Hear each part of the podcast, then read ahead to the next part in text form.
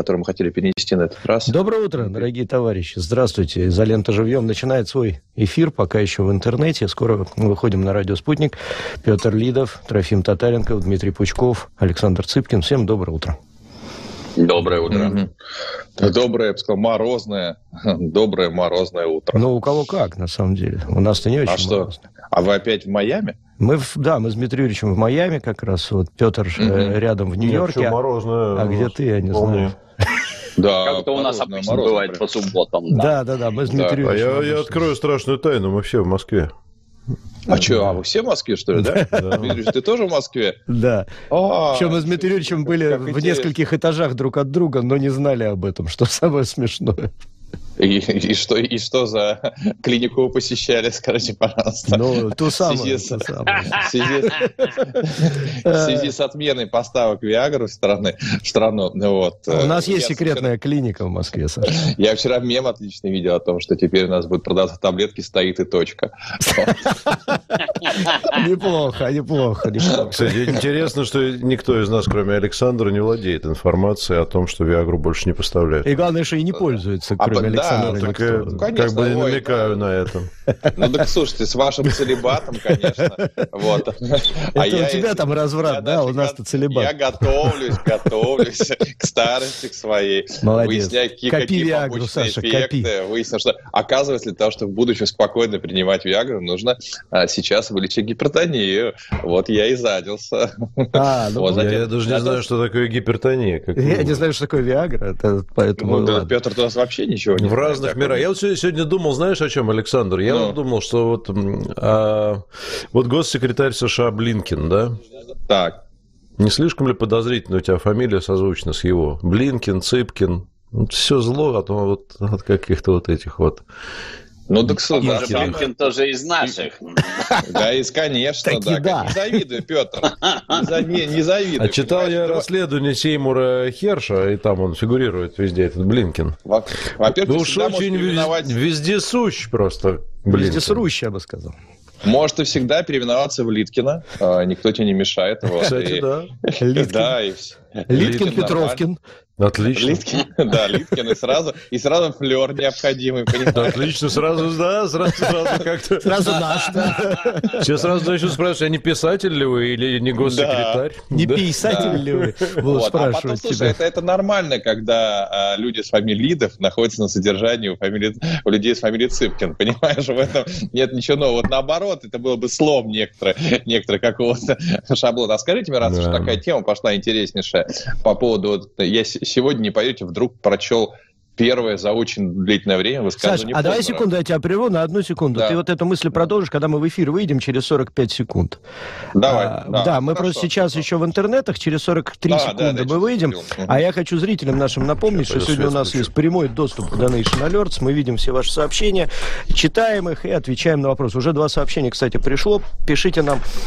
Обычно это интересно. Звонки, наверное, сегодня принимать не будем, потому что не, не успеем. А вот э, поотвечать на текстовые сообщения вполне себе можем. Вот Татьяна пишет, 20 секунд есть у нас. Доброе позднее утро, 300 рублей отправляет. Скажите, пожалуйста, чьи интервью вы смотрите постоянно на Рутуб и на Ютуб? Ну, конечно, Дмитрия Юрьевича смотрим только исключительно.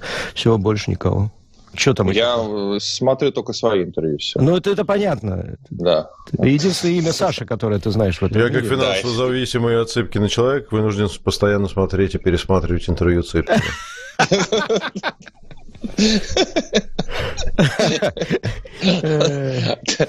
Доброе утро, дорогие товарищи, доброе утро, здравствуйте. Я вернулся из длительной командировки, очень счастлив быть обратно в изоленте, снова э, изолента живем. Ты скажи, кто ты такой, а то зрители не очень понимают, кто, кто это вообще? Я вернулся. Это, знаешь, это вот счастье. Представься, Даже он так сказать, вернется. А, как говорил один наш общий знакомый, да? Представься, друг. Вот Он друг. говорит. А, кто? Трофим- меня зовут. Здравствуйте, мальчик. А, Трофим. певец. Певец, да. Певец ртом Да. Трофим. А, Певец, Со мной, да, со мной еще Петр Эдуардик маленький таджик, у него есть песня А, такая. Александр Цыпкин и Дмитрий Пучков. Вот, рад вас всех видеть на, в эфире «Изолента Привет, живьем» привет. на лучшем радио страны, радио «Спутник». Доброе утро. Да, доброе утро. Доброе. Ну что, мы тут... Слушайте, а давайте я вам задам, знаете, какой легкий вопрос, для, для разминочный, можно сказать. Хотите? Да. Вот прям разминочный, Давай. приятный вопрос. А, смотрите, ой, слушайте, сколько интересных. Ладно, куча дат, я просто открыл, значит, какие даты сегодня. Ну, помимо... Э, давайте я пару дат назову, а потом дни рождения. Тут просто так забавно, что очень много интересных людей родились, а вы потом скажете, кто из этих людей вам ближе, про кого или про какое событие, или людей вы, может быть, хотите mm-hmm. пару слов сказать. Давайте так. Значит, смотрите, 79-й э, год, в этот день в пустыне Сахара выпал снег. В 86 году Борис Ельцин избран кандидатом в члены Политбюро ЦК КПСС. В 2000 2014 год резкое обострение ситуации на Майдане Незалежности в Киеве, приведшее к гибели около 80 человек. Именины у Николая, Андрея, Кирилла, Георгия, Александра, Юрия, Михаила, Алексея, Василия, Анны. Анна Петровна, поздравляю, Дмитрия, Сергея и Петра. Значит, в этот день родились. Вот я про это давайте. 1745 Алессандро Вольта, итальянский физик и э, физиолог. 1878 Мария Ульянова, российская революционерка, младшая сестра Ленина. 1898 год Энцо Феррари, итальянский конструктор, основатель автомобильно-строительной компании. 21 год Оскар Фельдсман, советский и российский композитор, народный артист России. 33 год Йоко Оно, понятно, жена Джона Леннона. 35 Геннадий Гладков, советский композитор. 52 год Александр Барыкин, советский российский певец, композитор, гитарист. 53 год Аркадий Укупник, 54-й Джон Траволта, ну и в 73-м Ирина Лобачева, российская фигуристка, тренер, призер Олимпийских игр, не знаю, кто это такая. А, ну и пару человек, которые скончались, давайте еще скажу, может быть, вам тоже они близки. Микеланджело Буонаротти умер в 1564 Близок, году в этот день. как никогда. Возможно. Тамерлан, он же Тимур, основатель mm-hmm. империи Тимуридов. А, Роберт Оппенгеймер, американский физик, создатель атомной бомбы, ну, например. Ну и застрелился Георг, Григорий Орджоникидзе в 1937 году, нарком тяжелой промышленности, российский, промышленности российский революционер. Выберите одного кого-нибудь, может быть. Кто Лично ближе? мне ближе всех Микки, Микки Буанаротти. Он был молодец. Ходишь по я... городу Риму, здесь Микки площадь спроектировал, тут статую воткнул, там еще чего-то там. там мало того, Сикстинскую капеллу разрисовал. Мало того, что был мега-талант, так еще и папы римские непрерывно отгружали ему денег, и он радовал современников и потомков непрерывно, да. Микки был молодец. Саша? Я выбираю Геннадия Гладкова, потому что я считаю его музыка абсолютно гениальна. А, она практически создала в чем-то вот это неповторимое очарование советского кино. А, и до сих пор эта музыка непревзойденная. Вы знаешь, знаете, мы во многом, кстати, а, уже ну, какие-то повторили некоторые успехи на нашего советского кинематографа. Есть хорошие фильмы, а, но вот с музыкой я пока не могу вспомнить, чтобы в нашем кино сегодняшнем была музыка уровня композиторов советского кино. Вот недавно ушедший от нас как раз замечательный композитор э, Артемий, да, по-моему. Вот, э, затем э, вот Артемий, Гладков, да, да, Гладков тот же самый. Я, повторюсь, мне, наверное, Гладков чуть-чуть ближе, хотя признаю абсолютно гениальность Артемию. Но вот так такой музыки я просто не встречаю сегодня в кино, и это, это, это, это, это грустно. Это грустно, потому что она создавала какое-то не, невозможное настроение. Я помню музыку из, э, из обыкновенное чудо, а, которое там пересматриваешь до сих пор во многом из-за музыкальных э, моментов. Вот, поэтому я выберу его. Ну, бременские вот музыканты, факт. естественно, тоже да. главный, наверное. Петр, а ты?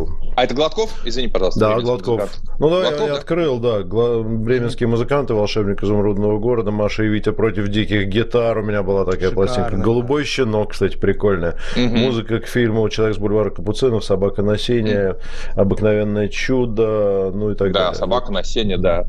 Да. Фантастически, фантастически Петр, абсолютно музыка. Ох, мой выбор. Слушай, ну, мы, мы так как я не могу не сказать пару слов о э, нашей, так сказать, вяло текущей, но тем не менее живой с Дмитрием Юрьевичем э, программе «Роковые 80-е», то меня, конечно, избрание Бориса Николаевича Ельцина в 86 году э, в, членом ЦК КПСС, мне кажется, это важный исторический момент был э, в истории нашей Родины. Тогда они еще не знали, как говорится. Вот. Так что вот я бы это выбрал. Ты знаешь, я отреагирую на твой, на твой выбор. По-моему, на этой неделе я прочитал кто-то из э, украинских высокопоставленных чиновников э, сказали, что Советский Союз развалили они, что э, Данилов, они... да. Да. Вот, я сразу... Очень талантливый человек, да. Я сразу вспомнил. И часовню тоже я. вот. а, и еще вот в это же направление, интересно, да, что как, то, то ли смены парадигмы, а, по-моему, Арестович, если не ошибаюсь, на этой неделе тоже сказал, что на самом деле Украина — это Россия, а, Русь, и что просто вся, весь этот конфликт возникает из-за того, что империя, ну, мы, естественно, не можем себе позволить существование какой-то другой конкурирующей страны за именно за право перворождения. И стал называть, мы здесь все, ну, я могу, кстати, ошибаться, что мы вообще здесь все русские, или русские через а, а, слово «Русь». А, вот откуда-то вдруг стало так измененный, вот этот измененный вектор, что типа мы все одна страна, просто они ее основали чуть раньше. Ну, это то же самое с распадом Советского Союза. Не знаю, что произошло, почему вдруг такая перемена, но было читать любопытно. Да, да, согласен, это интересная такая интересная тема. А я, Трофим, бы, наверное, а ты какой, ты я, бы, наверное, я бы, наверное, выбрал э, как это, идеального убийцу 20 века Йоко Оно. Человек, который убил музыку, вообще рок-музыку как таковую, и сменил вообще все. В принципе, развалив Битлз своими собственными руками. Для меня, как битломана со стажем, это, наверное, самая большая трагедия в музыке 20 века, потому что такое количество взросленных на Битлз команд осиротели в тот момент, когда Джон Леннон стал встречаться с Йоко Оно, и начался это этот развал, что это страшно себе представить. Но я понимаю, что а... это далеко не всем близко. Не, слушай, почему? Это, это коснулось всех, всех, это коснулось всей музыки. А скажи, просто, я просто не настолько изучал вопрос, а Битлз действительно распались просто из-за Йоко Оно? Исключительно из-за нее. Вот мое личное мнение, исключительно, потому что она их так, mm-hmm. раз, раз, извините, нельзя это слово произнести, рассорила между mm-hmm. собой идеально. То есть, говоря каждому, про это написано много книг, много статей, mm-hmm. и самими битлами в том числе числе и людьми, которые были близки, э, что люди стали... Вот они заходили в студию и не могли друг на друга смотреть, потому что тихо ненавидели друг друга. Вот это вот умение вообще высочайшего уровня. А, Трофим, извини, я пользуюсь случаем, я очень жалею, что ты э, свою деятельность музыкального критика почему-то забросил, потому я что... не был критиком было... музыкальным, ты чего? Ну, хорошо, знатока музыки. У тебя было прекрасное, если не ошибаюсь, топ-100 или топ-1000 как-то. ну, то есть ты действительно... 500 Best да, называлось. Да, 500 Best э, фантастически образованный в области музыки. И потом мне короткие тебе вопросы, потом перейдем к темам, которые вот вы запланировали. А скажи, пожалуйста, Почему Битлз самая великая группа? С чем это связано? У меня есть один ответ, а мне интересно, что ты скажешь. Она одна из самых великих групп. Невозможно ну, хорошо, одна. самую великую да. группу, ну, потому что, например, чем Дмитрий Юрьевич сейчас скажет, что самая величие? великая группа, там, условно, Led Zeppelin, и будет прав э, абсолютно на 100%. Потому что ну, неважно. Вот.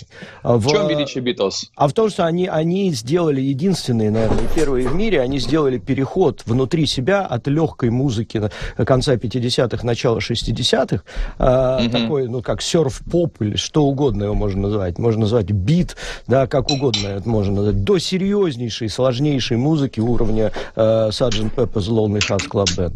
То есть вот эта mm-hmm. трансформация внутри одной команды не происходила ни с кем и никогда. Ну, то есть Pink Floyd mm-hmm. как начинали играть э, Psychedelic, так и играли всю жизнь mm-hmm. Psychedelic. И внутри этой музыки они прогрессировали. Э, Rolling Stones mm-hmm. как начинали играть там тяжелый блюз, электроблюз, так они всю жизнь играли электроблюз. И прогрессировали они внутри этой парадигмы. А бит Битлз mm-hmm. начинали играть танцевальный попсу, условно говоря, а mm-hmm. закончили э, Magical Mystery Tower альбомом, который, э, ну, понимает, я не знаю, 3% от тех, кто его слушает. Это сложнейшая mm-hmm. музыка, тяжелейшая с точки зрения восприятия и очень фундаментальная с точки зрения воздействия на будущее поколение музыкантов. Угу, спасибо, да, очень внятный, очень понятный ответ. Тем более я тут изучал, когда э, недавно Rolling Stones журнал э, топ, э, по-моему, 100 главных альбомов или 500 главных альбомов э, мира, и там был как раз первый альбом, занимает... Больше место... всего альбомов Битлз в, в этом чарте, да. больше всего. И, и мне было интересно, какой э, именно э, Сержант Пеппер. Ну и Револьвер вот. на третьем месте. Да. да. Да. Ну, вот. а, спасибо большое. Ну, про продолжаем. У нас какая Петр ушел на этой теме, вероятно, слушать Битлз. Наслушивать, да. Не выдержал. Не выдержал. Не вынесла душа печали. А, скажи, пожалуйста, Саш, ты хотел тему какую-то нам задвинуть, пока мы были между... между да, я хотел тему задвинуть. Извините, если я забыл, э, кто сделал это, провел это расследование. Чуть ли не сегодня я где-то в Телеграме прочел цитату Владимира Познера, очень давно ничего не, слышно было от него, а, и вот э, цитата про расследование американского журналиста по поводу взрывов э, Северного потока. И он как раз говорит, что давно знает этого журналиста, он всегда был независимым, всегда был очень педантичным и тщательным в расследованиях, и что если он что-то говорит и что-то делает, то это не случайно, этой информации можно доверять, и не случайно такое э, сопротивление. Вот скажите мне, пожалуйста, что вы думаете об этом исследовании, почему, расследовании, почему оно вышло именно сейчас? А, будет ли какой-то результат у этого расследования? И а, о чем это говорит? Там, о наличии, не знаю, свободы, свободы слова в Америке, вот дали выпустить такое расследование, пожалуйста. Либо наоборот, дали выпустить только тогда, когда это нужно было, либо какие-то другие варианты. В общем, появление такого ну, фактора, который раньше не существовал, наверное, вот за последний год во внешней политике, взяли и взорвали газопровод чужой. Ну, это же терроризм, по сути дела. И какая будет на это реакция? Вот ва- ваше мнение. Давайте с вас начнем. Ну, я бы это, все эти свободы слова, там, журналистские расследования и прочее, это, знаете, вот э, есть, например, если на себя смотреть. Вот есть город Москва. В Москве огромное количество богатых людей и богатых контор, и очень богатых, которые в конкурентной борьбе друг с другом используют в том числе и журналистов. Кроме прямых убийств и организации всякой фигни, они используют террори... этих самых журналистов. Как это происходит? Ну вот, вот у конкурирующей организации есть э, недостаток некий. Давайте проведем журналистское расследование. И таким образом гражданин-журналист, получая заказ, определенную тему, начинает работать в этом направлении. Сделать с ним противоположная сторона ничего не может, потому что за ним стоят могучие силы, сопротивляться которым невозможно. Происходит такое только в мегаполисах. Если вы отъедете от Москвы, от Питера, где мэр, прокурор и начальник ГУВД они вместе ходят в баню, бухают, у них дети все переженились. Попробуйте там развернуть какую-нибудь свободу слова. Вот попробуйте. Это не говоря о том, что все СМИ принадлежат частным лицам, а эти частные лица э, в работе своих СМИ, у них нет задачи рассказывать населению какую-то там правду. У них задача зарабатывать деньги. И этим они и занимаются в рамках, так сказать, своей деятельности. То есть в маленьких населенных пунктах это просто невозможно физически. Никакой свободы слова там никогда не было, нет и не будет. А вот наверха, где бьются там серьезные, так сказать, киты от бизнеса и политики, там, да, ровно то же самое происходит в Соединенных Штатах Америки. Вот, просто, так сказать, для примера, что то, что опубликовал этот Херш, это типичная антиамериканская деятельность, подрывающая устои. То есть он в глазах мировой общественности выставляет Соединенные Штаты государством-террористом. И президента США выставляет террористом. То есть за этим самым Хершем стоят какие-то серьезные силы. Ладно еще, когда он там расследовал про деревню Сангми, она же Майлай, ну, это было направлено против войны в, во Вьетнаме в целом. Когда принимал участие в расследовании Уотергейта, ну, там понятно, на чьей стороне он выступал. В общем-то, понятно и сейчас, на чьей стороне он выступает. Никаких сомнений нет, что за ним стоят серьезнейшие силы. Чего хотят эти силы? Ну, как мне кажется, э, часть американского истеблишмента, она решительно против происходящего на Украине. И они видят, что действия Байдена и его шайки напрямую толкают мир к ядерной войне. Никогда мы к ней не были так близки, ни в какие карибские кризисы. Вот как сейчас. Ну, это, на мой взгляд, совершенно нормально, что часть американцев не хочет ядерной войны, не хочет сдохнуть от ядерного удара. Вот предпринимают такие действия. А что мы видим в ответ? А ничего. То есть это, это вот типичное, знаете, это как с коммунистической партией США. У нас свобода. У нас есть в том числе коммунистическая партия. Кстати, вот все три человека, которые в ней состоят. Только мы про нее никогда не говорим. А раз мы в этих частных СМИ о чем-то не говорим, значит, этого просто нет. Вот не, раз не говорят, значит, этого просто нет. Могут орать без передыха, как сейчас орут про Украину, засирая мозги гражданам всякой ахинеей. А могут просто не говорить. Вот в данном случае выбрана такая же тактика. А мы не будем говорить. Почему? А потому что если начать это, в это дело вторгаться, ну, например, прокурор американский генеральный скажет, что такое? Херш, иди-ка сюда. Херш, откуда ты это взял? Вот ты такой говоришь, ты откуда это взял? И тогда придется тащить в суд под присягу людей, которые это Хершу рассказывали. А если они начнут говорить, ну, это все кранты, так сказать, действующему этому, как, как это называть, режиму американскому и гражданину Байдену кранты. Потому что, повторюсь, это акт государственного терроризма, направленный, кстати, не только против нас, но и против Федеративной Республики Германии, чьи деньги туда вложены. А что от вас, от вас, от козлов еще ждать-то? Сегодня вы взорвали газопровод, ради своих экономических интересов вам не надо, чтобы Германия сотрудничала с Россией. А завтра что? Взорвете ядерную электростанцию, потому что вам надо, чтобы ваше электричество покупали вместе с газом. Что еще у вас на уме?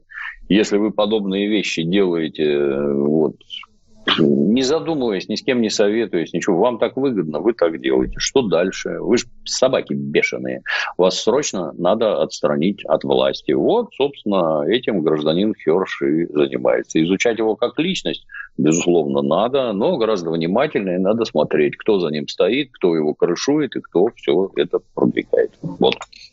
Ну, под... спасибо за анализ. Подожди, ну какое-то есть противоречие. Ты, с одной стороны, говоришь, что есть серьезные силы, которые хотят изменения в американской политике по отношению к Украине, а, каким-то образом смещение Байдена или каким-либо образом другим, но никто при этом не говорит, почему вот эти серьезные силы не давят на того же самого прокурора, чтобы прокурор все-таки пригласил для расследования кого-то, почему это дальше не раскручивается, почему немцы никак не реагируют. Но это впрямую то же самое, что взорвать у них, не знаю, Берлинский вокзал, по сути дела.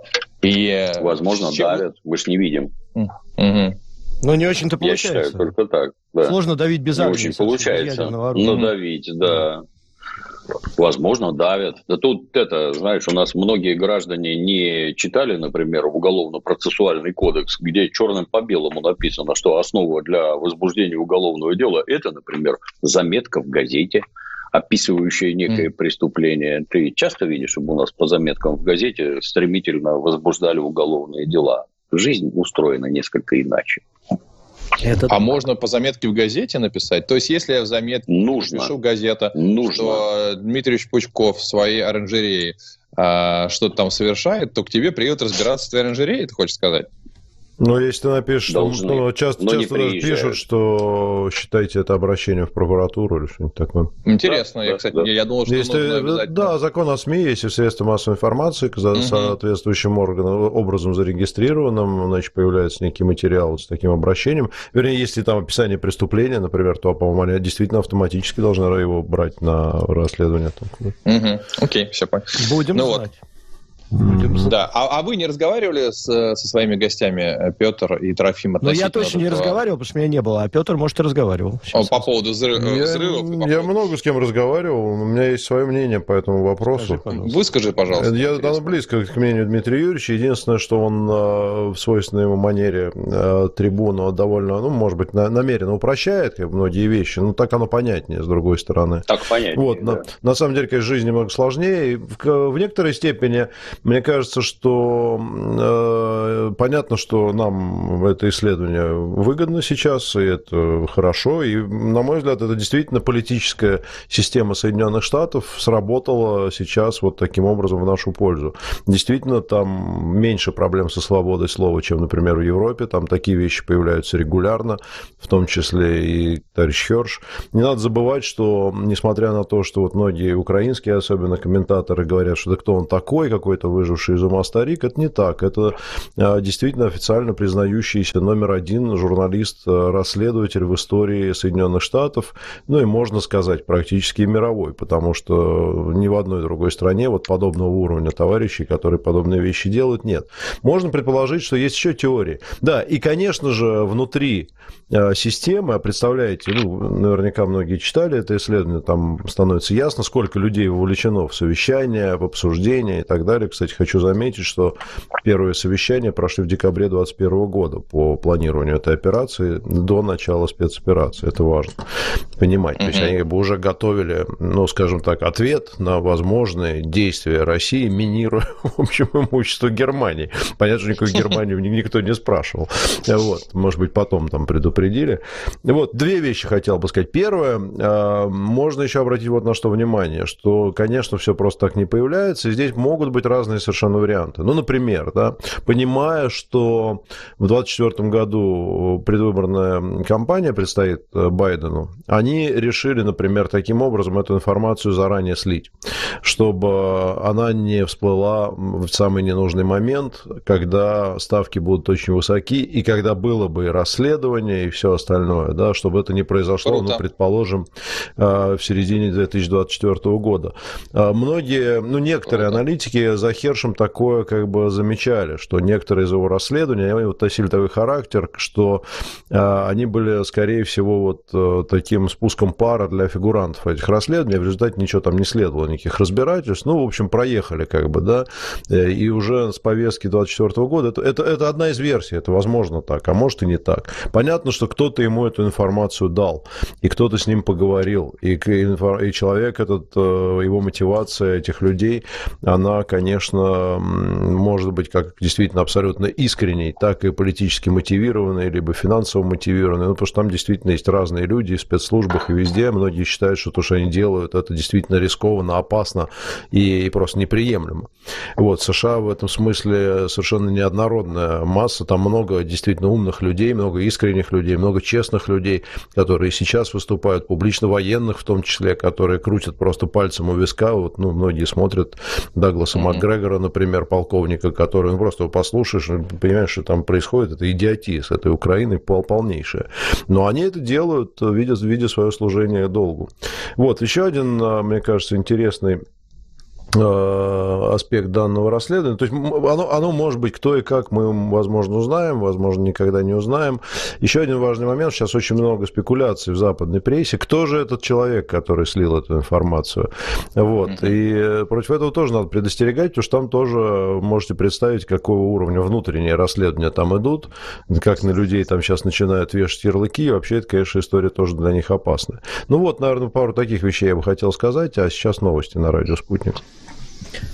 пока у нас новости, давайте пробежимся по комментариям да. зрителей. Быстренько, тем более тему-то раскрыли, собственно говоря.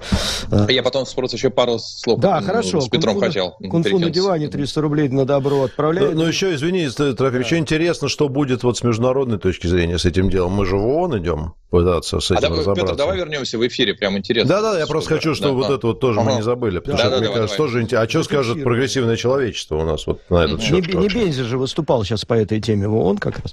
А, так, Дмитрий, 300 рублей. Уважаемый резидент, хороший вопрос. Блиц, давайте Блиц. Дмитрий, давайте. Э, уважаемые резиденты субботних эфиров, как вы относитесь к жизненной позиции и высказываниям Артемия Лебедева?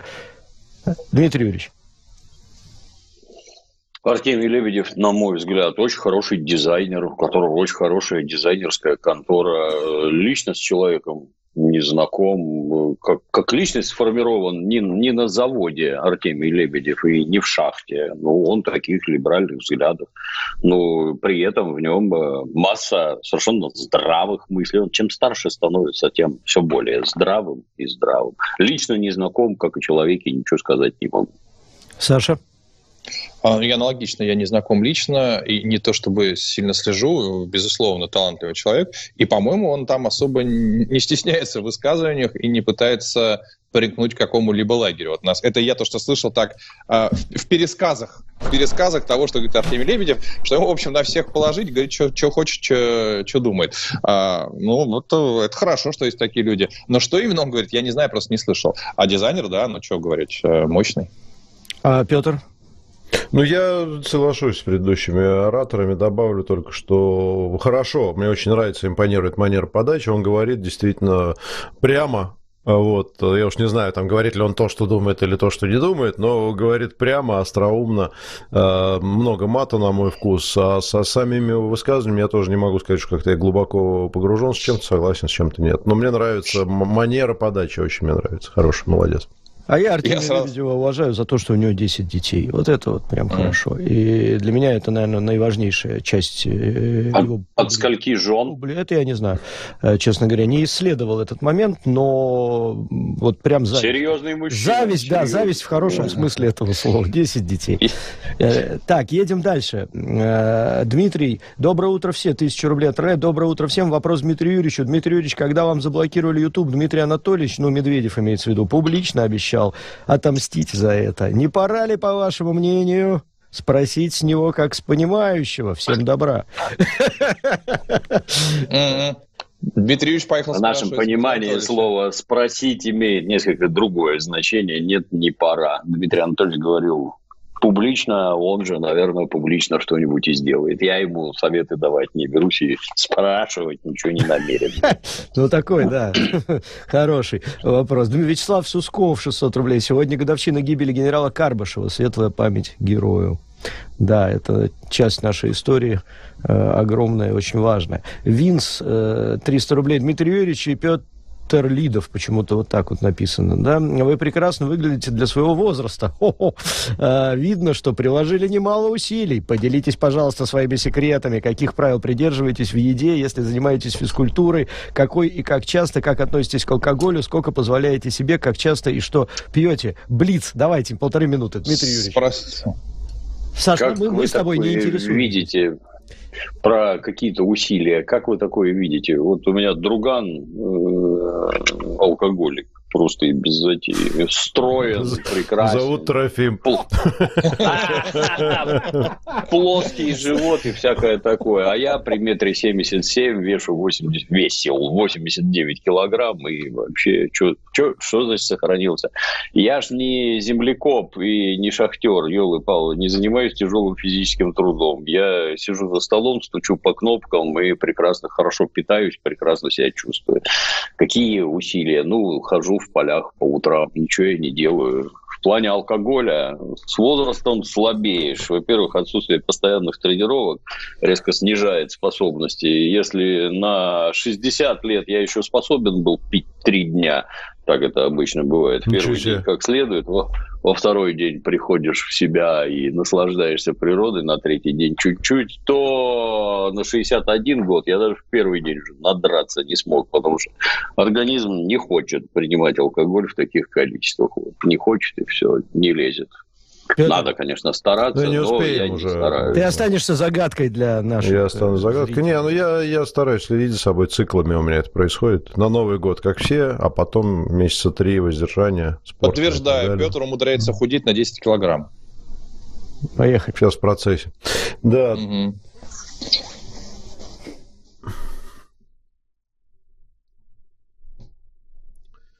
Доброе утро, дорогие друзья. Только что поговорили за кулисами нашего э, эфира о том, как э, Дмитрию Юрьевичу удается Пучкову сохранить стройность и э, ясность мысли. Ответ вот, никак. В, в, в своем возрасте. Оно само. Оно само. Ну, мне кажется, универсальный ответ, знаете, надо, надо быть, так сказать, с народом во всем, но при этом прислушиваться к собственному организму. Вот. То есть не, не надо запрещать себе в Новый год, но при этом, в общем, мне кажется, следить за собой, особенно в старшем возрасте, конечно, надо всем. Ну что, продолжим нашу тему. Да, продолжим мы, тему, да. Мы, мы а говорили про расследование Сеймура Херша, вот, и, ну, по, само по себе э, мы, мы обсудили, как там в Америках оно все происходит. Интересно, что, чего нам ждать на международной арене. Будет ли это как-то кем-то воспринято, э, как-то Организация Объединенных Наций э, что-то заявит ли? Интересно, какая будет дискуссия. Россия, напомню, значит, этот вопрос выносит. Э, ну, посмотрим. Формальных оснований для того, чтобы что-то там расследовать, как уже сказал наш любимец товарищ Гутьерыш, у него нету и полномочий в таких не имеет он, вот, как бы пытаясь в кусты. Ну, посмотрим. Для России, конечно, это очень важная такая публичная тема, повестка информационная, ее наши будут двигать по полной программе. Ну, насколько это удастся, э, посмотрим. Вот можем обменяться мнениями по этой теме, если у кого есть что сказать. Дмитрий Юрьевич, как считаешь? Поможет нам? А, я, я считаю, что, во-первых, это не достигло результата, раз никакие действия правительства США не предпринимает, и этот Херш будет усиливать натиск. То есть дальше он начнет, уже начал, и дальше, на мой взгляд, будет педалировать тему, что Э, содеянное было невозможно без участия Германии и руководства Германии, без участия руководства Дании, Швеции во внутренних водах, которых все это Норвегии, происходило. Кстати. Ну и Норвегии, да. Расскажите, как американцы ставили вам, вас в известность, как вы наблюдали за полетами авиации, за всеми этими водолазами, у вас это единые учения. Расскажите, как так получилось? Расскажи Шольц, например, как это вот тебе было известно, что взорвут газопроводы, а ты молчал. Как это ты, всенародный немецкий избранник, вот так вот относишься к нуждам и чаяниям своего народа? Давить будут вот на это. Обязательно будет дальше. Там, кстати, еще один интересный аспект, чисто для понимания. А, Норвегия, естественно, как, э, собственно, сам Херш написал, является бенефициаром данного э, взрыва, потому что поставки газа сместились в пользу Норвегии, она стала крупнейшим поставщиком газа в Европу, потирая. Они и так-то жили там вообще хорошо, у них, у них какие-то фантастические просто запасы там золота, бриллиантов и всего на этом газе, а сейчас вообще Норвегия там лет на 500 вперед себя сейчас обеспечит уже точно. Каждый норвежец, рождаясь, будет уже довольно состоятельным человеком. Тут любопытно вот что, что самый влиятельный политик норвежец это Йенс Столтенберг, глава uh-huh. НАТО, которого, кстати, прочат, э, который, как говорят, спит и видит, чтобы вернуться в родную Норвегию и занять там пост, по-моему, председателя Центрального банка или премьер-министра. Но, в общем, тут явно без него тоже не обошлось. Вот. И, скорее всего, вот этот элемент тоже нужно принимать во внимание, что сговор, может быть, э, имел вот и такую составную часть, а там, естественно, крупный бизнес, там, естественно, какие-то интересные должности на пенсиях там у людей, ну и так далее. То есть это вообще такая многогранная история, которая э, на международной европейской арене. Но мне, мне кажется, она, она сыграет. Но мне кажется, Дмитрий Юрьевич очень прав, что надо понимать, что США, э, они э, очень большую ошибку сделали с той точки зрения, что совершив этот э, взрыв, теракт, даже если это не будет доказано, они фактически показали всем своим союзникам по НАТО, что, ну, вежливо выражаясь, плевать они хотели на их э, экономические интересы. Если надо, взорвут и Норвегию, и Францию, и там кого угодно, своих союзников по НАТО. То есть это фактически атаковали, уничтожили инфраструктуру бизнеса своих э, ближайших друзей и, и товарищей. Но мне кажется, вообще очень. действия Америки, э, они всех сейчас могут напугать, тех же самых арабов, что как можно поступить со, со средствами, которые Араб, оказываются... Арабы уже знают. Арабы давно это уже знают. Арабы уже все это прочувствовали на себе там. То есть так можно было взять и все, да, тем более здесь. Не, они же а постоянно долбят по нефтедобывающим платформам, там всех, кто им не нравится в арабском мире. Арабы это прекрасно как раз понимают, что та же Саудовская Аравия прекрасно понимает, что если что не так, то она станет там следующим Ираком вообще без вопросов. У этих-то а, просто, мне кажется, цивилизованные. Они сейчас думали, ну подождите, но мы-то белые люди, это вот арабов можно, а нас же нельзя, мы же такие же эльфы, как и, как и Байден. Хрен вам, никакие вы не эльфы. Тут, кстати, на это была замечательная заметка. Такие же гномы, как, как и русские. Американцы, поставившие Патриоты для того, чтобы охранять крупнейшую в мире э, нефтеперерабатывающую компанию Аранка, по-моему, она называется, да, Саудовская Аравия. Вот, за бешеные совершенно деньги поставили. Когда прилетели, помните, дроны эти, э, ни, uh-huh. ни, ни один патриот их не заметил и не сработал. Так вот, э, да, я тут сейчас, ну, разнесли там часть вообще так, что нефть скаканула, ничего не работало там у арабов и так далее. Вот. А сейчас я читал как раз заметочку на эту тему, тоже какой-то американский расследователь, типа Херша, ну, такой меньше и пожиже, вот, пишет, что а, а вот как так может быть, что американцы поставили, ничего не сработало? Нет ли в этом злого умысла, чтобы там вот это вот сократить, поднять, увеличить? Ну, то есть может же и такое быть, в принципе. Там. Слушайте, я тут замечательно вещь про Столтмангера про, прочел случайным образом, а что он, оказывается, в юности э, был совершенно иных взглядов. У него, во-первых, сестра входила в какие-то марксистские кружки, там не, не, конечно, не в красные бригады, но что-то вроде такого. А сам он был постоянным посетителем демонстраций против американской военщины во Вьетнаме. Вот, поэтому у него ну, так э, интересный опыт. Ну, Ангела а, Меркель ну, тоже Слушайте, можно была. еще одну вставочку сделаю, еще очень важный да, аспект, я... мне кажется, который надо принимать во внимание, что э, в чем э, внутри вот э, Соединенных Штатов вопрос, может быть, внутри политического вот этого спектра. Ведь после э, это, этих действий э, любые какие-то переговоры с Россией, они становятся ну, вообще из ряда чего-то фантастического. Ну, просто как разговаривать с этим в кармане с, с такой историей. Вообще не очень понятно, потому что действительно, когда они обсуждали в декабре э, значит, вот этот план первый под руководством Блинкина, то они совершенно четко все понимали и заявляли об этом, что мы должны сделать это максимально секретно, потому что если а, значит, э, нити какие-то приведут в США и в Белый дом, то всем будет понятно, что это фактически казус Белли, и мы на это шли угу. умышленно. Вот, то есть это фактически, ну, как бы фактически мы в состоянии войны в каком-то смысле в США, ну, в, в понятийном, да, то есть вот они против нас делают такое, а мы с ними потом разговаривать будем.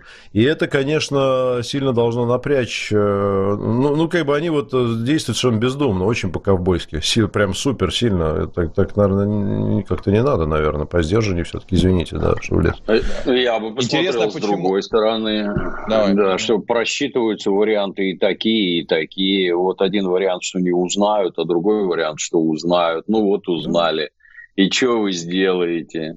Ну, что вы сделаете? Что, ядерный удар нанесете? Ну, наносите, мы на вас посмотрим. Что-то, что-то обратите внимание, мы никаких ядерных ударов не наносим. Обратите ну, внимание, ну, хорошо, самое пристальное. Мы даже, мы даже при даже завозимую военную технику, поставляемую с Запада, мы поставки не считаем нужным останавливать. Как можно наносить удары по украинской инфраструктуре? Все, вся эта чушь, нет, этот нет, бред. Почему? Ну, мы же наносим понимаю. удары по инфраструктуре. Дайте завершу. Мосты через Днепр не разнесли, хотя бы 4 железнодорожных и 10 остальных не разнесли. И все совершенно спокойно едет и никто никаких ударов не наносит. Обратите внимание, вы репортажи не видели, что спущено под откос 10 составов. Там с танками, БТРами, еще что-то. Ничего нет. Они, повторюсь, четко осознают, что они делают. Это, знаешь, как уголовник и тюрьма. Сейчас я тут через кормушку закричу, тут я ногу в дверь просуну, сейчас я весь вылезу.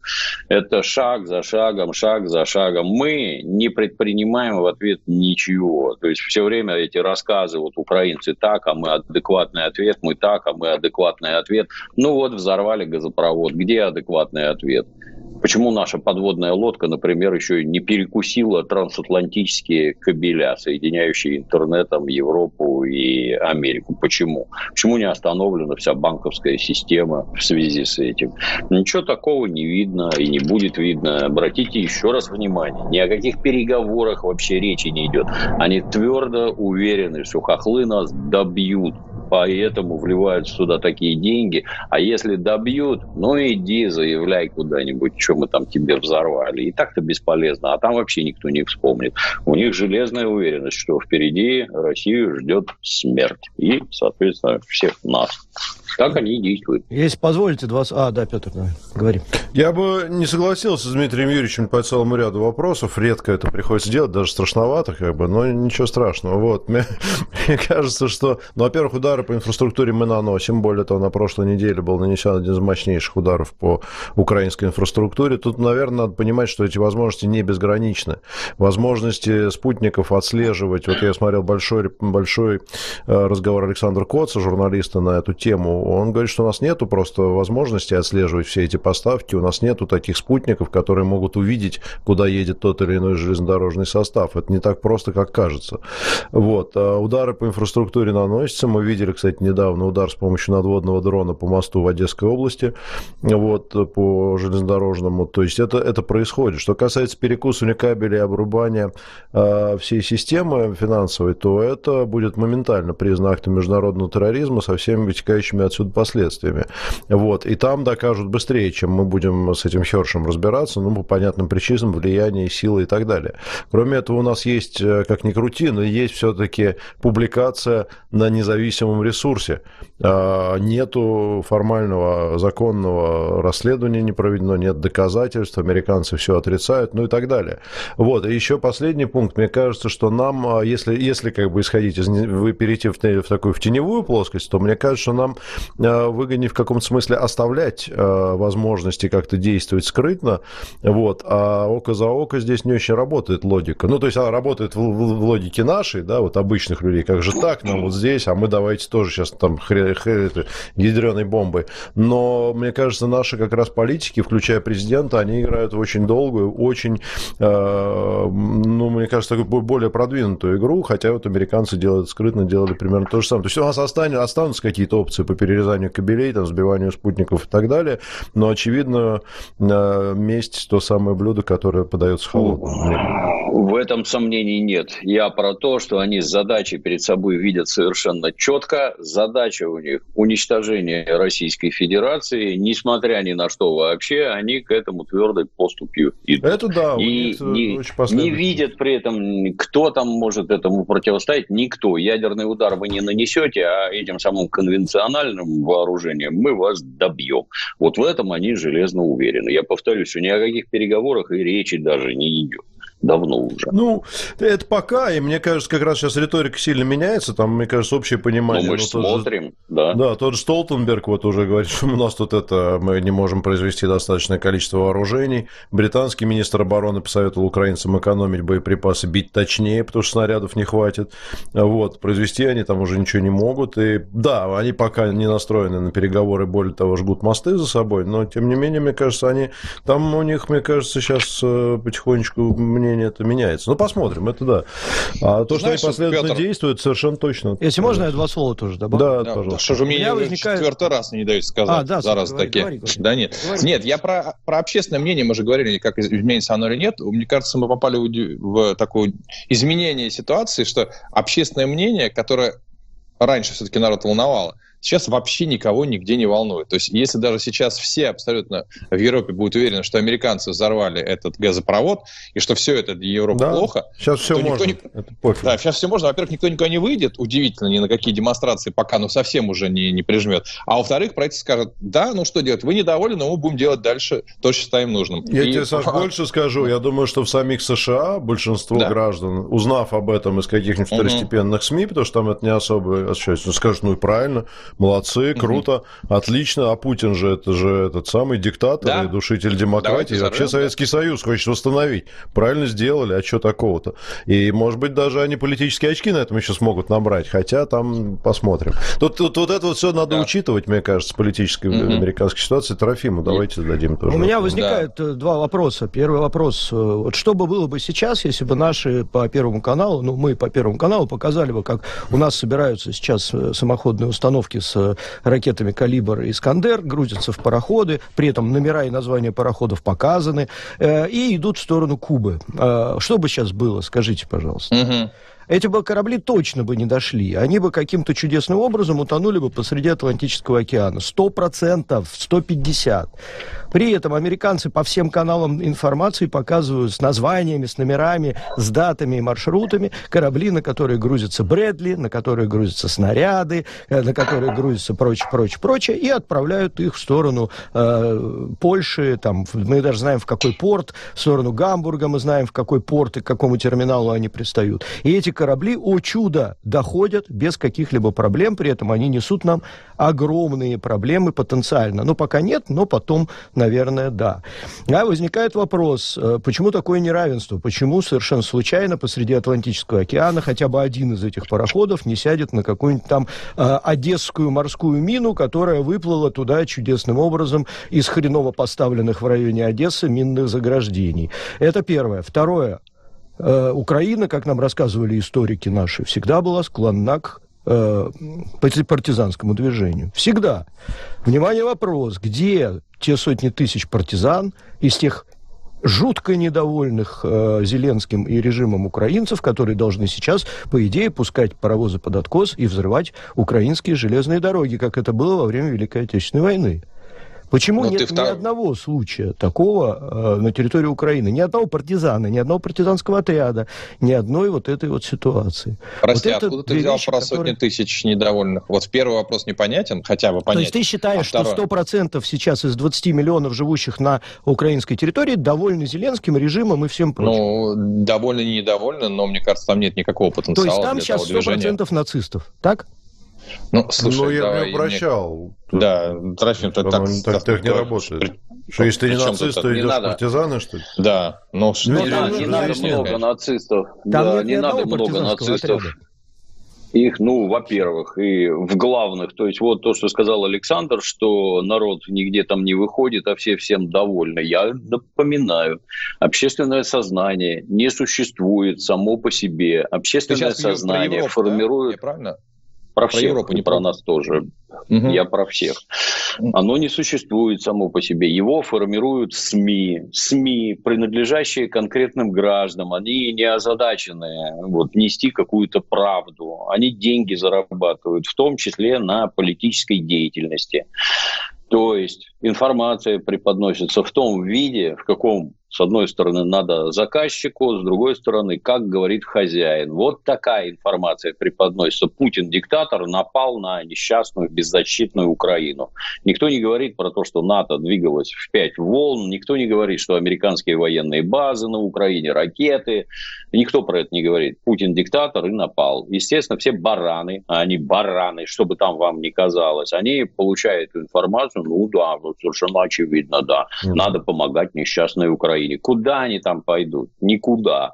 Что касается Украины как таковой, я обращаю ваше внимание, нам 30 лет в мозги срали рассказами про какую-то там демократию, свободу и преступления Сталина. Ни о чем другом у нас никто не думал в то время как люди делили деньги, в том числе и западные люди, уничтожали здесь промышленность и делили деньги, готовясь к захвату и разделу до куски. Например, э, поскольку, поскольку мы заняты вот этим бредом были постоянно, то на эту самую Украину никто никакого внимания не обращал. Если вы не в курсе, там даже служба внешней разведки не работала. И в результате там нет никаких агентурных сетей на Украине, их нет вообще, потому что вот такие политические решения. Мы там, возможно, один народ, еще чего-то, все, мы больше не один народ и никогда им не будем. Вот такие политические решения. Далее там действуют США на территории Украины. ЦРУ, которая руководит напрямую СБУ, имея гигантский опыт организации эскадронов смерти в Латинской Америке, здесь действует точно так же. Давай, я вам уже рассказывал, сходи на бессмертный полк, к тебе сразу придет полиция. Вы в курсе, что это прокоммунистическое предприятие? Вы в курсе, что вы нарушаете закон Украины, Украины, да? А вы один ходили? Нет, не один. Насколько вас ходило на бессмертный полк? А кто организатор? Кто это все затеял? С кем вы туда пришли? В составе какой группы? Я вас уверяю, вы больше никогда ни на какие бессмертные полки не пойдете. А при этом еще будете сидеть там под одеялом и креститься. Слава богу, что к вам пришла полиция, а не нацисты. Потому что к отдельным наиболее активным приходят mm. нацисты, посмотрят в глаза со значением, сломают ноги детям, пробьют башку жене, а скорее всего ты, тебя увезут и ты просто исчезнешь, нет тебя. Я повторюсь, что все эти эскадроны смерти, они откатаны на территории Южной Америки до совершенства. Не будет там никаких партизан вообще, не будет, это невозможно, это смертельно опасно, тебя сразу поймают, посадят и убьют. Поэтому там ничего нет. Вовсе не потому, что нет людей, которые хотели бы выступить против всех этих безобразий, которые творятся на Украине. Это физически невозможно. Вас убьют. Ну, выбирай, как ты для семьи. Важнее живой и молчаливый или говорливый и мертвый. Я бы их обвинять не стал. Я, кстати, добавлю одну вещь. Э, абсолютно вот Дмитрий Юрьевич правильно говорит. Э, я напомню, что в Соединенных Штатах, по-моему, это был 20 год или 19 э, единовременно более 300 человек подверглись обыскам, многие там условным наказанием, именно за участие в акции Бессмертного полка. Это бывшие ну, как бы люди с российскими корнями, которые участвовали угу. в мероприятиях посольства Российской Федерации. 300 человек в США к ним вломились домой, изъяли технику. И многие, кстати, после этого подумали, поеду-ка я жить в Россию. Есть такие вот люди. А, вот. Угу. И, это какой это, год? Это, это, это, это по-моему, 19 или 20 Ну, это вот недавно было совсем, буквально за... И, может быть, даже 21 Вот. Э, поэтому даже там подобные вещи пресекаются и пресечены уже давно на самом зачаточном уровне. Речь идет, я напомню, это в основном пенсионеры, люди пожилого возраста, для которых посольство это ну, место культурного какого-то досуга. Там, они реально ходили на 9 мая, там, значит, разворачивали какой-то плакат где-нибудь там в Чикаго, вот, восьмером. Вот так вот. Всех мордой в пол, все изъять и так далее. Не, неважно кто-то. Э, а, раскрыли шпионскую сеть. А на Украине, я так думаю, что там вообще без этих сантиментов э, уже давно обходится. Я обращаю ваше внимание, что все эти марши полков, это, с их точки зрения, это сугубо прокоммунистические действия. Прокоммунистические. Коммунизм стараниями Соединенных Штатов уничтожен. Никаких нацистов эти Соединенные Штаты не уничтожали никогда. Они их хранили, берегли, холили или лелеяли на Украине, то, что нам кажется, это какие-то там, ой, какие-то вот маргиналы, вот эти нацисты, никак нет.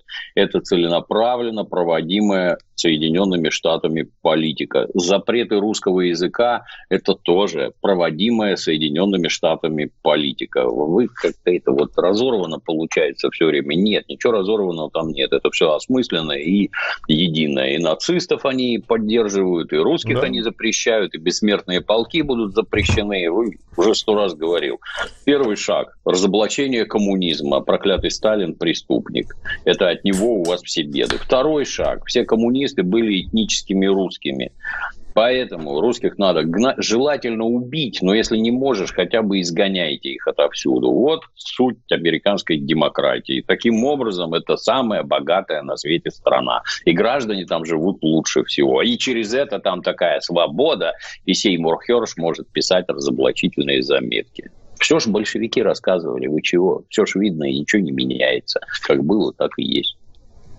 Других а, минуту, нет. Минуту у нас до конца. На этом, наверное, будем потихоньку завершать. Mm. Не знаю даже с, с каким вопросом. А вот, знаете, я что скажу. А давайте порекомендуем пересмотреть всем а, нашим зрителям и слушателям один из выпусков. Поищите сами. У Дмитрия Юрьевича была замечательная программа «Вечерний излучатель». Там очень интересно про борьбу да. с а, бандеровцами после войны. Mm. В каких количествах, куда все эти граждане потом отъехали, где прекрасно жили, в Европах, а в Штатах, в Канаде, и кто они такие. Это и есть те самые украинские нацисты недобитые, которые там а... цветут буйным цветом. Большое вот. количество, ну, да? А, а... Да, да, там десятки Много. тысяч, а там, сотни тысяч людей. Там Отдельные цифры, сколько в боях с НКВД было убито нацистов и пособников нацистов. Там даже у меня, я вроде это э, грамотный в этих вопросах, даже у меня глаза на лоб вылезли. Да, надо, Там надо завершать... война. Да, да там, там большая война, наших тоже погибло прилично. А, будем Это завершать для радио. Да. да, новости на радио «Спутник», а мы в соцсетях продолжим. Да, это, это было в течение более 10, 10 лет после войны, это до 53-54 mm-hmm. года, по-моему, даже, если не дольше. Там со стороны. НКВД и советской армии, если я не ошибаюсь, погибло порядка 60 тысяч человек. Да вы что? А Бандерас 170 а бандеровцев за 100, 100 с чем-то там уничтожили. Это, было, это, да. это была настоящая война. И уехало примерно столько же еще. Потому что, конечно, их всех ждали там в, в Австриях, mm-hmm. Германиях, естественно, федеративных республиках, Штатах, Канадах и прочее, прочее, прочее. Ну и, собственно, а, спонсировали их тоже оттуда. Понятное дело. Да. И, слушай, и Советский Союз при всей мощи за 10 лет, 10 э, лет с этим разбирался. Да. Да, это, слушайте, ну, 8, ну, это, там. это практически специальная военная операция. Там было все достаточно серьезно. Да, да, да. А еще... это, это, это практически она и есть, только я бы сказал, mm. может быть, там другая немножко тактика. Там понятно, mm-hmm. что с их стороны э, не было действующей армии, а были скорее партизанские отряды, которые... Это больше похоже на Чечню, наверное, было. Я, mm-hmm. я могу так вот предположить, потому что они днем э, работают в колхозе, там, а ночью, значит, схрон и председателя на виллы где-нибудь там, значит. И... Но mm-hmm. были и подразделения, которые базировались базировались в лесах, там, там, ну, в общем, интересно. Всем рекомендую прям посмотреть этот выпуск. Он даже, по-моему, там два их, да, Дмитрий Юрьевич? Довольно подробно. Да, да, да. Давай очень, очень интересно. Вопросы дочитаем, да, у меня Давай, да. осталось угу. еще много вопросов по партизанскому движению, потому что я вчера очень плотно изучил этот вопрос, было время, да, и у меня очень много противоречий сейчас. Да ты вчера там вообще в своей ты э, э, Я, ну, потому что это моя жесткая позиция. Я вчера просто открыл и почитал, э, партизаны фашистов не сильно боялись, и нигде не прятались там особо по домам, и фа- а фашисты их вешали тысячами. А сейчас никто никого особо на Украине не вешает, и вот это вот позиция, когда никто никуда не идет на сопротивление. Те же самые бандеровцы, вот, про которых вы сейчас рассказали. Они не, про партизан важно, тоже они партизаны. не боялись советской власти, да. что ли, получается? Не боялись. Пар- Почему Партизаны, э, между прочим, это тоже не просто были отдельно действующие, так сказать, какие-то подразделения. Вообще командование и координация всего партизанского движения в Советском Союзе осуществлялась, естественно, генеральным штабом советским. Это и снабжение, а и прочее, это прочее. Возможно это сделать? Скажи, пожалуйста. Ну, я не знаю, не специалист. А нет людей, мне кажется. Сейчас раз. Да, Дмитрий. Можно я скажу? Партизан – это от слова «парт», то есть часть партизанами считаются те, э, действующие войска, которые остались за линией фронта. Войска, а не крестьяне Кстати, с да. двустволками. Крестьяне с двустволками – это бандиты, которые нарушают правила ведения войны. Это бандиты с точки зрения законов войны. Поэтому у Советского Союза партизанами заведовало НКВД. Руководить ими должны были кадровые офицеры. Тогда это считается партизаны. Все остальное, это на Западе даже называется словом гирилья. Это никакие не партизаны. Вот. Партизан, повторюсь, это военнослужащий, оставшийся за линией фронта. Да, у нас это сурово было, как следует. А сейчас, повторюсь, у нас нет агентурных сетей на Украине, среди которых можно было бы формировать партизанские отряды. Там некому ничего поручить. Такая была мудрая политика вот, у гражданина Ельцина. Бросить все нахер, и никому ничего не надо. Ну, теперь пожинаем результаты. Ну, разговор долгий, давайте, да, давайте вопросы почитаем. Так, Сергей у нас 300 рублей отправляет. Дмитрий Юрьевич, если я лучший в России специалист в своей области, но не публичный, сарафанка, запись на 7 месяцев вперед, как мне пройти фейс-контроль и попасть к вам на разведопрос? Письмо напиши. Гоблин собака опер.ру. Если Письмо. ты серьезный специалист, у тебя поди деньги есть. У нас-то это коммерция, как ты понимаешь, а не э, как ее благотворительность. Угу. И, и ты знаешь, такое пи-пи-пи-пи-пи. Да, на том конце раздались гудки. На том конце сразу гудки. Какие такие деньги? Петр Комиссаров тысяча рублей отправляет. Нормально ли, что в России продаются товары, на упаковках которых прямо написано, что средства от продажи идут в поддержку Украины? Конкретно новый сингл Pink Floyd на Авито от российских продавцов. Кроме того, там звучит «Червона калина», Цыпкин обзовет меня стукачом, но меня это даже улыбает. Как? С моей точки зрения, ненормально. Все это должно быть изъято из продажи. Ну, должны быть какие-то, я не знаю, специальные люди, структуры, которые за Нет, этим смотрят. Вы обращайтесь сразу в органы. Я думаю, Авито вообще, все эти компании, они следят за такими вещами. Там да. есть спорные моменты. Ну, например, продается там украинский флаг, например. А, и чего? Но вот с формальной точки зрения он не запрещен, да. он такой же, как там белорусский. Ну, как а вот, например, не запрещен. Да, как? тут вопрос, э, что, что инкриминировать, но они, я так знаю, там подчищают, конечно, поэтому, может быть, во-первых, обратиться к Авито, вот, можно считать, что мы обратились, да, во-вторых, э, они же, конечно, вам скажут, что это продает частное лицо, ну, можете написать в органы соответствующие. Тут забавный, забавный, значит, эпизод был, э, я даже репостнул, прекрасная история, значит, сейчас, сейчас я найду, в Краснодаре, не, не буду, хотя можно включить в эфир, там, значит, в Краснодаре э, веселая мадам текст оперативной сводки телеграм-канала. Веселая мадам со своим супругом, приняв на, приняв на грудь лишнего, решила поделиться с окружающими своей активной гражданской позицией 29 января в местном ресторане в Краснодаре. А, значит, она, она пьяная там валяется, орет «Слава Украине!» Сейчас, значит, я тут всех, дифирам Базилевскому. Значит, граждане, граждане ее обездвижили, вызвали полицию, написали заяву. Значит, возбудили да. дело о дискредитации вооруженных сил и, значит, тоталитарной Верховное российское правосудие назначило идиотам наказание в размере трех с половиной мротов и отправило в освоясь. Интересно, какая судьба ожидала бы их, исполняя не такое в прославляемой ими Украине. Ну, могу так это чуть-чуть включить. Вот тут, тут она пьяная такая, орет. Не закрою свой рот. Не, я не закрою свой рот. Слава, блядь, Украине. Ну, и так Героям далее. слава, слава, блядь, Зеленскому. Боже мой. Это что, все, я, в принципе, 10 тысяч рублей и все? Ну, да. Ну, три мрота, я не знаю. В общем, недорого. Так, едем дальше, друзья. Вопросов вагон, комментариев. Э, так, Иван 600 рублей отправить. Жаль, что у нас нет своих хершей. Может быть, сейчас не пришлось бы собирать на мавики и броники. Важна ли для этого политическая конкуренция? Почему ее у нас нет? Ой, знаете, это очень интересный вопрос, почему у нас нет расследовательской журналистики. Она у нас вообще есть и была даже в свое время, еще недавно. Но зная изнутри тему, я бы сказал так, что она у нас, ну, мягко говоря, не является независимой. И даже знаменитые журналисты-расследователи, сейчас не буду обвинять никого, но, скажем так, вот э, тот человек, которого там наркотики нашли и так далее, там все очень-очень непросто. Поэтому угу. ключевое в этой теме это, конечно, репутация. И чем э, мощен товарищ Херш, тем, что он вот э, за свои 85 лет Единственное, что он берег и э, культивировал, это его репутация. У нас просто такого нет. А у нас есть зато заказухи вот эти все это было. И, к сожалению, просто вот, мне кажется, она себя настолько дискредитировала, что всерьез это все никогда никто не будет воспринимать. Хотя угу.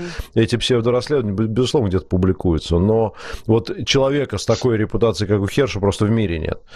Вот. Поэтому, это, мне кажется, это вот такой важный аспект. Но это я так со своей колокольни как бы немножко ну, изнутри. Слушай, Петр, а можно короткий вопрос? Вопрос, как ты считаешь, э, ну, кстати, ко всем тому может вопрос, э, вот двухпартийная система в Америке, которая позволяет э, существовать ситуация, когда есть один очень, очень сильный клан, да, и финансовый, и медийный, и есть другой.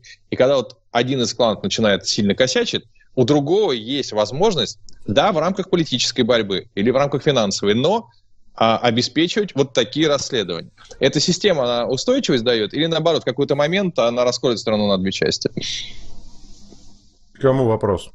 Тебе, тебе, тебе. Ну, ты, ну смотри, я думаю, что расследования к этой системе отношения не имеют. Может быть, двупартийная mm-hmm. система, которая не позволяет никаких расследований. Мне кажется, это отдельная особенность Соединенных mm-hmm. Штатов, как средств массовой информации. Что касается двупартийной системы, но тут очевидно, математически, конечно, все, что стоит на двух ногах, более устойчиво, чем то, что стоит на одной. И тут скорее обратная ситуация. Когда, например, э, одна... По сути, обе, обе части являются одним и тем же. Но населению, mm-hmm. грубо говоря, рассказываешь, смотри, вот этот облажался,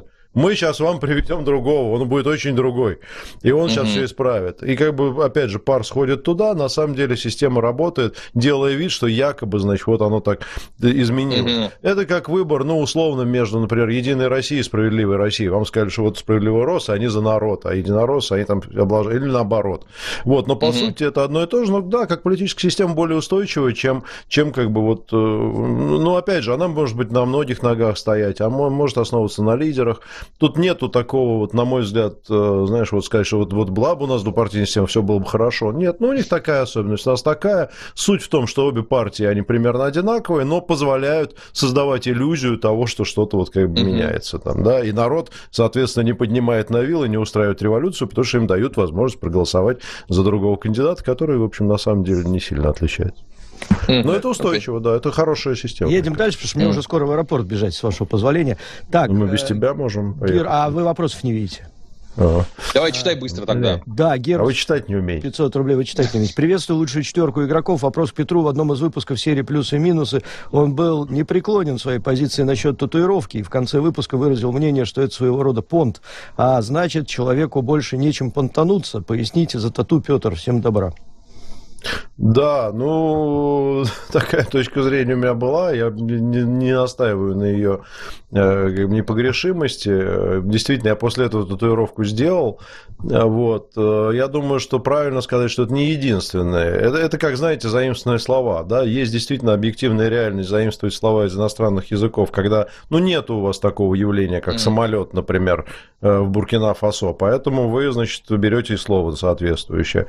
Вот. А есть желание понтануться. Вот вы когда говорите, например, коллаборация, да, вы хотите показать, что вы знаете что-то такого и такое, что другие не знают. Хотя на самом деле полно русских синонимов. Поэтому я бы свою эту самую позицию скорректировал, что одной из, э, так сказать, причин нанесения татуировки молодым человеком себе на лоб это желание понтануться, а отнюдь не какое-то глубокое понимание жизни. Вот так, ясно. Так. Едем дальше. СВ 300 рублей. Дмитрий Юрьевич, что такое счастье? Как прожить счастливую жизнь? Дайте советов в этом направлении. Счастье – это сиюминутное состояние, очень короткое. Постоянно счастливы только медицинские идиоты. Живи, как живешь, и, возможно, тебя оно время от времени будет посещать, так же, как и всех. Прекрасный совет. Едем дальше. Семен Милентьев, 300 рублей. Когда-то наш Прокопьевск можно было огородить границами, назначить свое правительство и начать существовать как самодостаточное государство. Сегодня вся промышленность города в руинах. Ни о какой самодостаточности речи не идет. Вопрос, нам больше все это не нужно. Почему промышленность не восстанавливают? От нашего постоянного зрителя. На какие шиши ее восстанавливать, хотелось бы узнать хохлы ломают все это целенаправленно, они твердо знают, что это никогда не будет принадлежать им. Отходя, они всю инфраструктуру, все вообще уничтожают. Именно с той целью, чтобы вам не досталось ничего. Но мне кажется, что Прокопьевск это Россия, нет? Э, если мне не... Я просто не знаю, где это. Пут, путаюсь, наверное, и да, я не знаю, где наверное. это. Ну, мы да. изучим. Мы, я посмотрим. думал, что Украина, извините. А, да. ну да, но мы все равно изучим этот вопрос, потом Нет, ответим. Дмитрий Юрьевич, сходите к Дудю, там 8 миллионов либеральных служб слушателей. У вас есть возможность переубедить. Кемеровская область, Парахопьевск. Это далековато. Угу. У меня у меня свои миллионы пользователей, с которыми я совершенно спокойно общаюсь. Никакой никакой нужды ходить ни к Дудю, ни к кому-то другому я не вижу, честно ага. вам скажу. Понятно. По поводу Кемеровской области, вот даст бог, мы, может, с Дмитрием Юрьевичем туда с инспекцией съездим и посмотрим, что там как. С внезапной проверкой. С внезапной да. проверкой нагрянем где-нибудь в марте. А, Лев... Я, кстати, думаю сейчас, э, Трофим, извини, я, кстати, думаю, что сегодняшняя ситуация, она может быть драйвером развития Конечно, промышленности может. в том числе. Конечно. Потому может. что мы понимаем, что, к сожалению, э, международная коллаборация, она не складывается что-то как-то. Не, я бы, знаешь, Саша, еще что сказал. Вот я встречался тут недавно со своими родственниками как раз по этому вопросу. И и услышал мудрейшую мысль, о которой, кстати, не думал никогда. Очень большая часть той промышленности, которая была э, очень э, плохо для нас уничтожена в 90-е, да, то есть тогда это было жутко mm. для нас. Э, с учетом новых технологий, которые были внедрены, она уже восстановлена в других объемах и в других стенах, грубо говоря, но mm-hmm. с использованием новых технологий и более, более интенсивно, соответственно, восстанавливать то, что тогда было разрушено, ну, понятно, смысла, да, потому что мощности уже достигнуты. Ну, да. Те, которые были нужны. Вот, поэтому она стоит в определенных местах в руинах. Э, просто избыток не нужен. Едем дальше. Это тоже как вариант. Это не то, чтобы панацея, как, ну, в смысле, абсолютный ответ. Лев Степанов, полторы, два вопроса осталось. Лев Степанов, полторы тысячи рублей. Доброе утро. Как вы думаете, почему уже давно не было ударов по инфраструктурам Украины гиперзвуковым оружием? Нет достойных целей или бережем на будущее? Я думаю, и мне бережем. кажется, что это про- просто не надо, справляются этими геранями. И, общем, да, и дешевле в миллион раз, да. Да, Дешевле. Ну, просто, мне кажется, важно понимать, что оружие и какие бы ни были огромные его запасы, не бесконечны. И mm-hmm. мы видим, что Россия, мы даже можно посмотреть по строительству оборонительных сооружений, выбрала путь войны на истощение, в хорошем смысле слова, системный такой. Поэтому, конечно, наверное, принимаются и производственные моменты, и их не бесконечное количество. Может быть, поберечь надо. Да. Вот, а по целям-то удары наносятся. Мощнейшие удары были на прошлой неделе. Вот. Но просто, знаете, если можно, Саша, если можно да. застрелить из пистолета, зачем стрелять ядерной бомбой? Э, в общем, вот ответ на ваш да. вопрос. Так. Мне, знаете, кстати, интересно, почему называется так э, романтически э, наше, наше вооружение – цвет, цветами герань, гиацинт и так далее. Вот это же кто-то же когда-то же придумал. Вообще, Знаешь, кто занимает, извините за и, и, и, англицизм, кто-то же ведь занимается неймингом вооружения. Те, кто уволился из Икеи, Саша, они да. приходят... Мне кажется, люди, люди с хорошим чувством жесткого цинизма, таким там солнцепек, да, например. с особым да. цинизмом, да. Ну, солнцепек хотя бы как-то, ну, Буратино, но ведь Саша, вчера, вчера шутка дня была, герань, пересекающая границу Украины, превращается в шахида. Это вот Ну, потому что от нас улетают герани, а к ним уже да, цинично. шахиды. Да, они... Здоровый уровень цинизма, вот. да. А, Никитос Сибирский, 300 рублей. Приветствую всех. Слышали что-нибудь про ОГАЗ и про академика Глушкова? Будьте счастливы. Я не слышал, не знаю, что Нет. это. Не знаю. Я слышал только про Ага, и вот что-то мы сегодня эту тему не подняли. О, а эта я... тема, конечно, да, но мы не А успеем. фотографии, слушайте, это жуткие шикарно, фотографии да, черного неба, это все какое-то... И Грипп. это же инфраструктура... И это же реально мне вот казалось, что там в Америке нет таких серьезных э, проблем инфраструктурных. А я так понимаю, там просто железная дорога тупо развалилась. Ну, там есть проблемы инфраструктурные, mm-hmm. но давайте об этом поговорим в следующей да, да. нашей программе. Как раз будет понятно, сколько сдохло там всего. Говорят, рыба сдохла вся. Э, в просто катастрофа вот. какая-то. Ладно, что, спасибо всем огромное. Все? Дмитрий Юрьевич, да, Александр Евгеньевич. Спасибо. Да. Спасибо всем. Спасибо, ребят. Большое. Все, всем, всем пока-пока, до завтра. Всем хороших выходных. Пока, хороших выходных. Пока-пока.